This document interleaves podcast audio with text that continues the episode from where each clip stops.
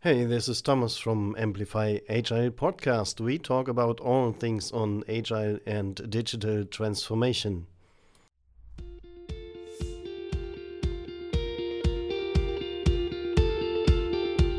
This is Thomas from Amplify Agile. We talk about all things on agile and digital transformation. Today's topic is annual planning. I am so proud to have with me David. David is Vice President at Merriwell Consulting Group the company that guides businesses through technology transformations. Welcome, David. Hey, Thomas. Thanks for having me and excited for the conversation today. Well, David, before we get into the details on the new modern agile planning, um, I want to understand why this topic is so important. Like, uh, what is the problem with the traditional planning and, and why doesn't it fit for the modern lean agile way of working? Yeah, no, that's a great question to start with, and we'll give good background for the conversation that we'll have today. I think, really, in my mind, there's three things that organizations are trying to do or need to do as it relates to continuous planning. Uh, the first is around um, accountability to the outcomes that we're planning against and building strategies mm-hmm. for, as well as delivering for, um, insights associated to those outcomes so that we can make meaningful decisions in that planning process. And then finally, governance that um, is flexible and dynamic enough to be able to help an organization move quickly uh, when they need to, but uh, rigid enough and uh, flexible enough at the same time to be able to have those quarterly um, planning sessions or trimester or biannual, what whatever is really needed for the organization and having that flexibility is important. Okay, yeah. So how does that agile and lean portfolio management affect these planning processes?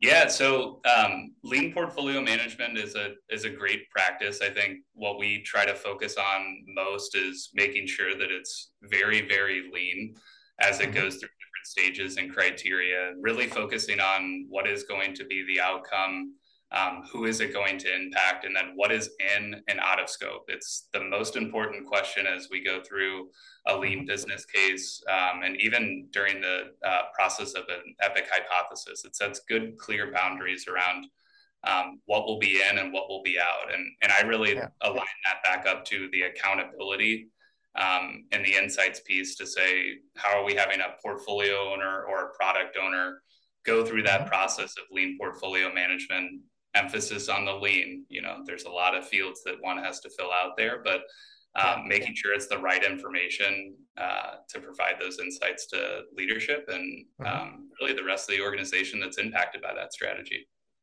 yeah perfect and with that lean business cases you know what budgeting is needed. So how I'm curious how this works in detail, how this is then working with the IT finance on on on budgeting, do it like a on product owners level or portfolio level, or or how how would you concrete come to numbers and, and financials? Yeah, no, it's a great question. And uh, I see a lot of our portfolio owners and product owners as we're working with organizations really attached at the hip um, in terms of understanding not only what the work is, but uh-huh. What it's going to cost. And I think this yeah. is one of the biggest gaps that we see in the industry today is just um, there's accountability for the strategy, but there's not accountability for the cost or the benefit side. And I think IT finance is really starting to understand that they need to be a partner to those mm-hmm. portfolio and product owners to help um, help them get to what is it going to cost from people applications other you know miscellaneous costs that will be needed to manage the product and then also helping define kpis and okrs that those mm-hmm. product owners can use to build out their benefit statement the last thing that we want is someone to use a calculation as part of an equation that's going to help with scalability and mm-hmm. Five other product owners are using five other numbers to calculate that too. That doesn't give unity when we show up to uh, to talk about the benefit um, that is going to be had. So i think yeah. IT finance big partner but also mm-hmm. needs to kind of shift uh, their way around. It's not just about the cost. They can also start to take on some of that benefit management and um, helping with some of those consistent numbers that product and portfolio owners can use yeah yeah when you talk about that shift uh, based on your experience what would you recommend what should organization consider when they plan such a shift yeah, I think um, it kind of goes both ways for us. I, I think in most organizations, uh, you know, they're they've got an IT finance group that is mm-hmm. trying to figure out their processes, and they start to build the bridge over to the product or portfolio management organization to build that relationship and talk mm-hmm. about some of the insights that they could uh, provide or it's the product organization not really understanding their costs and wanting to get better at the benefit side and reaching out to IT finance to be able to to do that. And I think if done right, you can take an IT finance organization um, and really start to have them looking at the entire enterprise as it relates mm-hmm. to costing and benefit management. I think um, when you set yourself up in this portfolio and product structure, you're basically um, having those portfolio owners and those product owners manage kind of a small business as it relates mm-hmm. to the enterprise. And in most cases, that IT finance organization is probably in the best position to be able to to manage that because of um, the way that they've cost and kind of track those costs over a mm-hmm. number of years. Yeah, but there are a lot, lot of changes needed, isn't it? Like, yeah, you know, that's a transition process, and I think, yeah, Maybe you can give an example of an organization that that made such a shift. Yeah, I'll, I'll talk about one that um, really didn't have either competency, honestly. Mm-hmm. Uh, and yeah. really, what we took them through is uh, three stages. One is formation, so defining what that taxonomy is, what the roles and responsibilities are, what the processes are. And we looked at it from both lenses of strategy, execution, and really the insights of it. Um, and as we went through formation, then we started to then educate the organization and start to build out ways of enabling these practices and those processes and that taxonomy throughout the org. And then we activated those teams um, in these new ways of working. And one of the, the critical components that we had during the activation process is really around being able to create a roadmap, which is now next and later focused and also what we call is the product P&L. And the product P&L looks at the cost side of it as well mm-hmm. as the benefit and shows up with the right insights so that we can make those decisions in the continuous planning process.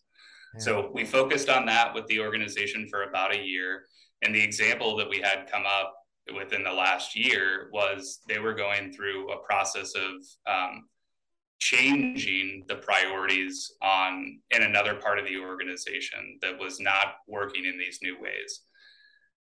Yeah, can, can you elaborate a bit on that roadmap on product P&L you were talking about? What is what's actually the content of that one?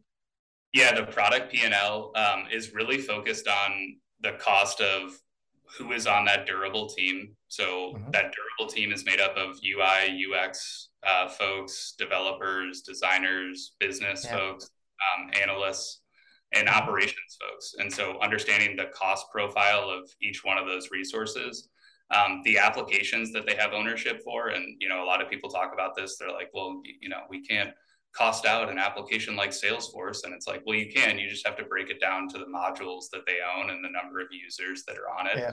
Be able mm-hmm. to get the application costs and then any other like um, costs with contractors or um, third parties that need to be involved in that product um, were are really the fundamentals of what shows up on the the loss side of that product and then the mm-hmm. profit side is really looking at what is the projected benefit versus realized benefit um, of the work that they're completing and that's another place where IT finance can help validate yeah. those numbers so that we're showing up with you know this isn't just david's view of the benefit this has actually been validated across common practices and uh, you know feedback that we're receiving or, or numbers that we're getting from from mm-hmm. uh, you know sales or marketing or whoever it might be yeah sounds like there's a lot that needs to be aligned your strategies, need portfolio and roadmaps and uh, IT financials, and these are all big processes that are coming together. What do you think? Uh, where could a software solution help in that context? If you, especially maybe also the insights you want to get are probably based on numbers as well. And no, a great question. I think the best software is going to be able to provide insights and the ability to capture what our strategy is going to be with uh-huh. numbers that are going to tie back into what it's going to cost and what we're going to get benefit from. Um, yeah and then also being able to capture that strategy and tie it to the execution side. So it's kind of like the three legs of a stool. You've got to be able to define your strategy. You've got to be able to manage and measure the execution of that strategy, and then you mm-hmm. need uh, the costing information that's that's really going to be critical for um, what you're investing and what you're getting out of um, you know the product or the portfolio. And so i think um, in most cases you know apptio target process is a, a, great solution for that because it does connect our you know the strategy side as well as the costing side um, you know coupled with the execution. Well thanks. Nice to hear. Um, yeah as a summary uh, what what uh, is there any yeah like guidance and, and final word you and recommendations you would give to our audience? Yeah i would just say that um, it's a journey and uh, i would just say go into it with pragmatic problem solving skills and flexibility. Um, mm-hmm. you know there are going to be certain things that you're going to be crawling with um, but know that that progress is better than than doing nothing right yeah. Um, and then there are going to be some competencies that you're going to be able to run with. And, you know, I think uh, you've just got to always have a balance to that. It's uh, each one of these decisions is always a balance. And um, mm-hmm. as long as you've got your stakeholders aligned to it, like any good product owner would, um, you can make some amazing steps forward in these areas. Yeah, fantastic. Thank you so much, David, for your valuable insights. And thank you for joining us today.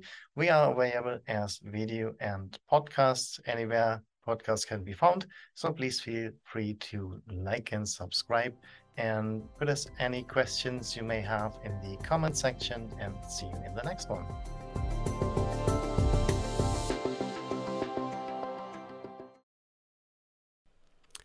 Thanks for joining us today. We are available as video and podcast anywhere podcast can be found, so feel free to subscribe and follow for updates.